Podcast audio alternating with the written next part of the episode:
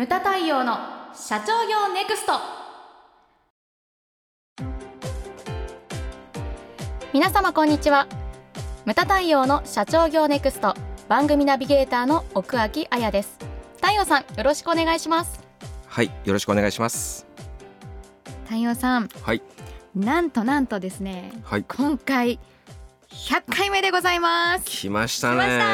ついに来ましわーいわーい。100 回目です。た辛いこともありました。悲しいこともありまあしりました。たハセディに頭に来たこともありました。しかしですねやりましたややちゃんこれね収録日ベースでいくと丸2年なんですよね。んですよね。まあ2017年の12月にあの収録はい。第1回やりましたんではい。2年ですよ。2年100回か。あまあにため息ついた今。まだ結婚してないと思って。そっち。それ一人だけベクトルが違いますけれども。はい。であとですね、はい。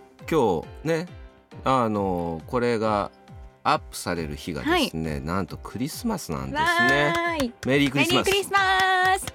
太陽さんクリスマスプレゼント。独身女性。独身女性の独り言。はい、はい。そう12月はい。25日、クリスマス。さらに、えー第100回100回記目。念そしてですね今回何を話そうかっていうことで考えたんですけれども、はい。ハセディとですねやはりこれだろうということで、はい。今回のテーマがですね、はい。100年ビジョン。100年ビジョン。はい、うん。そうなんですね100年ビジョン。100年ビジョンって言ってもね人間ねこの人間の寿命まあ日本人は平均寿命長い方ですけれども、はい。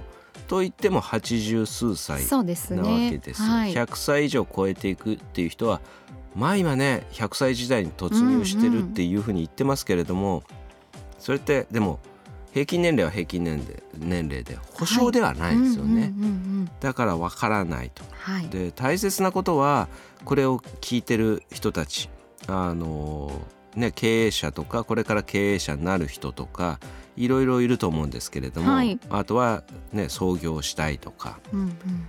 で自分がね生涯をかけて何をやるのかという,うん、こう人生観を持つことだと思うんですよね、それが我々は100年ビジョンとい。うふうに考えてるんですけれども、はい、人間の寿命をこうねバーッと段階ごとに分けていった時に、はい、それね意図して考えてる人ってそんないないと思うんですよね。そうですね、うん、うん。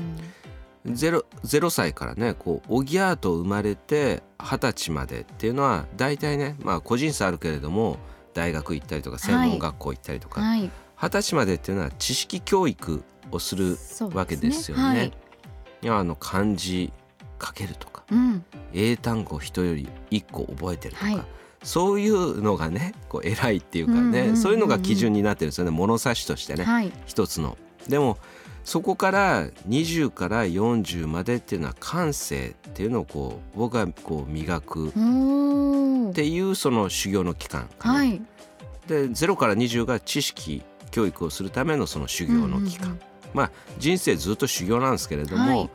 二十、歳から40までが感性、感性。うん、っていうのはねその20からまあ20からとしましょう。はい社会に出てそれでねあのでもね漢字1個書けるから英単語1個知ってるからそのねこう偉くなるとかね、うん。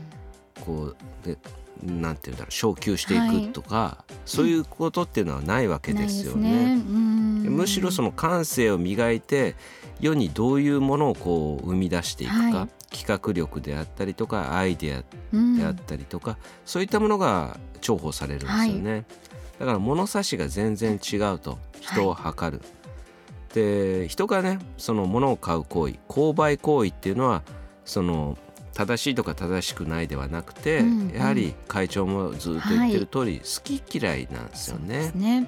うん。あの好きだからこの服を着るとか、はい。好きだからこの靴買うとかカバン買うとかそういったですね好き嫌いというのがこう物差しになっていく、だからら人からその好かれるためにはとか世にこういった商品が売れるからとかそういったものをねこう生み出す力とかそういったものがこう評価されていくと。で40から60はい。までに、ださっき言った20から40までがこうそういった修行でね、はい。で40から60までっていうのが僕はねその人生を大体知る期間じゃないのかなと。自分の役割がそこまで来ると大体見えてくるんですよなるね。ほど。だって80何歳が寿命だとしたら40過ぎたらもう折り返し地点なんですよね。あとこうペースとかゴールに行き着くための調整とかその期間にね入るわけですよね。はあ。まあ稀に40過ぎても全力疾走してます。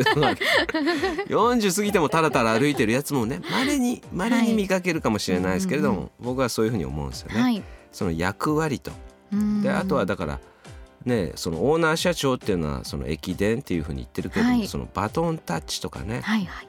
その駅伝っていうとねフルマラソンと違うからちょっとこう距離は短くなるかもしれないけれども、その後半戦次第じゃないですか、うんうんうん順位もそうだしね。そうですね。ペースとか。はい。そういったものをこう意識する年齢だと思うんですよね。うん。でそこを過ぎるとあとはもう60から80とかになるともうねその子供とかも一丁前の年になってると思うんですよね、はい。だから自分のその人生をこうどういうふうにこうつないでいくか、うんこうずっとこう閉じていくかっていうのをこはう意識するような期間じゃないのかなと。これはだから昔っていうのは平均寿命が短かったからうんもっとこのサイクルが短かったと思うんですよね。そうですよね人生うん50何歳の時代もあったわけですよね。そうですよね。うんそんなんだったら俺もう47になったから、もう終わりですあれだね。ね終わりもう終わりっていうな 終わりそうねこう閉じていくかとかね、はい。そういう時代もあったわけですそよね。うですね。うん。だからこれからは100年時代って言ったらもうちょいスパンが長くなるかもしれないけれども、はい。まだまあこんな感じですよね。そうですね。実際さっきねその 40, 40から60までに人生を知るっていうふうに言いましたけど、はいね、会長の牟田学なんていうのは、はい。えー53歳の時に理事長になったんですけれども、はい。その時私ね19歳。はい。パレスホテルでえっ、とあれですね理事長就任パーティーをやっあーはい。て、でその時に社長業の進め方っていう本も、うんうんうん。その発刊記念兼ねてやってたんですよね。はい。でその時にまあ覚えてますけど壇上から言った言葉が53歳ですよ。うん中小企業の発展のために生涯を尽くすっていうふうに言ったんですね。まあそれまでもやってきたんでしょうけれどももう本腰を入れて自分の生涯はこれだということをうん。53歳の時ですね。いうふうにこう言ってたんですね。ん。で自分一人ってできることっていうのは限られてると思うんですよね。ですね。う、うんんで会社ね働くのは二十何歳からもからもしれないですけれども、はい。でも本当にねものになって、うんうんそしてね会社の中核となって働ける年齢っていうのはそれこそ短いと僕は思うんですよね。そうですね。うん。うん。だからそのね社長っていうのは何が必要かっていうのは自分でねどこまでやるのか。あはいはい。よく会長は旗を立てるってはい。言いますけれども、そのねその旗、まあ、目標ですね、はい。最初はね創業者なんていうのはもう単純なところから行くんですけれども、うんうんまあ、食べるためとかお金のためとか、はい。家族を養うためとか、うん。単純だと思うんですよね。でもそれが早い段階で達成されたらどんどんどんどんその目標旗っていうのを遠くに遠くに持っていくわけです。はい。で重要なのは自分でどこまでやって次の代にはどこまでやってほしいのかっていうこううん。青写真はい。を作ることだと思うんですよ。そのなんかその場限りその場限りでやってるとどうなるかって言ったらそのね違法建築建築みたいなねうん。継ぎ足し継ぎ足しの昔のね、昔のその温泉旅館みたいになっちゃうんだけどそんなんじゃダメよと。はいそうじゃなくて完成図っていうのをきちっと自分の中でイメージして、うんうん。でそこで自分はここまでやる。でお前の代はここまでやるっていうことをきっちりあの描くことが重要なんですよ。だから絵を描けるかどうかなんですね、はい。100年ビジョン何が大切かって言ったらそういった絵を描ける能力を持ってるか持ってないかはい。だと僕は思うんですようんうね。ん。でな、えー最後にですねこれを申し上げたいのがですね、はい。あの強く想念することだと思うんですね。うん。その情熱ね、この間対談をした新先生もはい。おっしゃられてましたけどパッション、はい。情熱というのが非常に重要なんです。1にも2にも、うん。それが強ければ強いほど成就すると思うんですよね。でこれ1冊目の本私の本の「後継者という生き方」に毎回サインの時に書いてた言葉なんですけれども、全てのことは願うことから始まると、うん。それがまず第一なんですね。はい。でこれあとはですねこれ同じような言葉なんですけれども所詮人生っていうのは自分の思い描いた通りにしかならないこれはすごい強い言葉ですよね。中村天風先生の言葉なんですよね、はい。強く強く思い描いてたらその通りになるんはい。だということです、ぜひですねえーこれを聞いてる方はい。壮大な100年ビジョンっていうのをまずね思い描くところからスタートしていただきたいと、そのように思います、まあ、今回ね100回ということで、しかもクリスマスということでまあ、ちょっと壮大なテーマになりましたけれどもはい。自分の中の情熱というのをですねあの形にどんな形なのか、はい。あの思い描いていただけたらなというふうに感じております。私の結婚に対する思いもまだまだ弱いということですね。まあ情熱が足りないですね。足りないということですね。わかりました。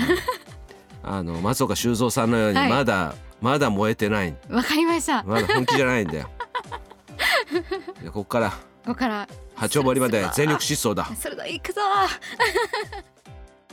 ムタ太陽の社長業ネクストは全国の中小企業の経営実務をセミナー書籍映像や音声教材コンサルティングで支援する日本経営合理化協会がお送りしました。今回の内容はいかがでしたでしょうか？当番組で取り上げてほしいテーマやご質問などございましたら当番組ホームページ上からお寄せください。お待ちしております。それではまた次回お会いしましょう。